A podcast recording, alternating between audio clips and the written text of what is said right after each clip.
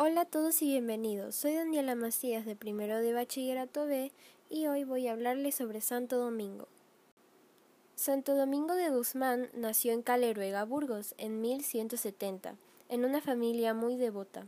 Su madre fue doña Juana de Asa y su padre don Félix de Guzmán, quienes eran familiares de reyes castellanos y eran descendientes de los cofundadores de Castilla. Santo Domingo tuvo dos hermanos, Antonio y Manes.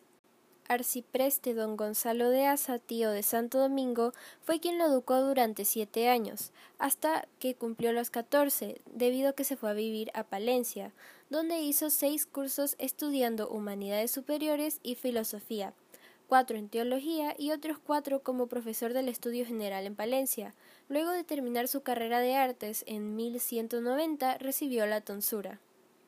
Después de que Santo Domingo haya recibido su tonsura, se hizo canónigo regular de la Catedral de Osma. Por esas épocas España estaba sufriendo por una hambruna muy grande y era difícil poder conseguir alimento, así que Santo Domingo trató de ayudar tanto como le era posible.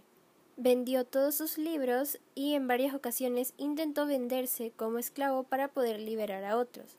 Cuando terminó sus estudios, el obispo le encomendó la presidencia de la comunidad de canónigos y del gobierno de la diócesis, en calidad de vicario general de la misma, debido a sus cualidades intelectuales y morales.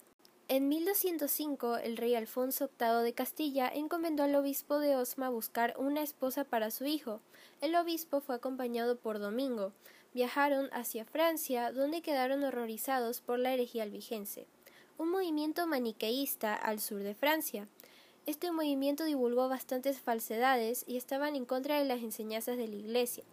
Entonces Domingo y el obispo predicaron por unos meses hasta poder partir.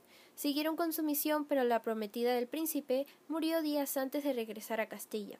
Volvieron a Francia para tratar de cambiar a los albigenses, y Domingo logró preparar un hombre para una confesión. Fue ahí que se dio cuenta cuál era su misión predicar la palabra del Señor para ganar almas perdidas. Entendió que para poder enseñar la doctrina ortodoxa debía ser igual de pobre que ellos y conocer bien la teología cristiana. Luego de predicar por varios meses en Francia y fundar un convento en Proville, Domingo volvió a Toulouse. Gracias al apoyo del obispo local, siguió predicando y enseñando. Al ver muchas conversiones, siguió esforzándose para formar su comunidad escribió los reglamentos y obtuvo su autorización para la nueva orden en 1216 por el Papa Honorio III, quien los llamó la nueva orden de predicadores, pero eran llamados la orden de dominicos por el pueblo. Sus trabajos fueron muy efectivos y estructuró muy bien su orden. Ya agotado por todos sus trabajos, Falleció el 6 de agosto de 1221 a sus 51 años. Sus restos están sepultados en el convento de Bolonia. Fue canonizado en 1234 por el Papa Gregorio IX. Símbolos de Santo Domingo. Perro con antorcha. Juana de Asa eligió este nombre para su hijo en honor a Santo Domingo de Silos, quien le reveló que el significado de su sueño donde un perro llevaba una antorcha en su hocico era que su hijo encendería el fuego de Jesucristo en todo el mundo a través de la predicación. Rosario. También se representa a Santo Domingo llevando un rosario. La leyenda dice que la Virgen María se le apareció y le entregó el rosario. Ella le dijo que predicara y extendiera la palabra del Señor. No hay registro de que esta leyenda sea cierta, pero se conoce el amor que tenía por la Virgen María. Azucena. Otro tributo es la Azucena, en referencia a la notable castidad de Santo Domingo. Muchas gracias por su atención.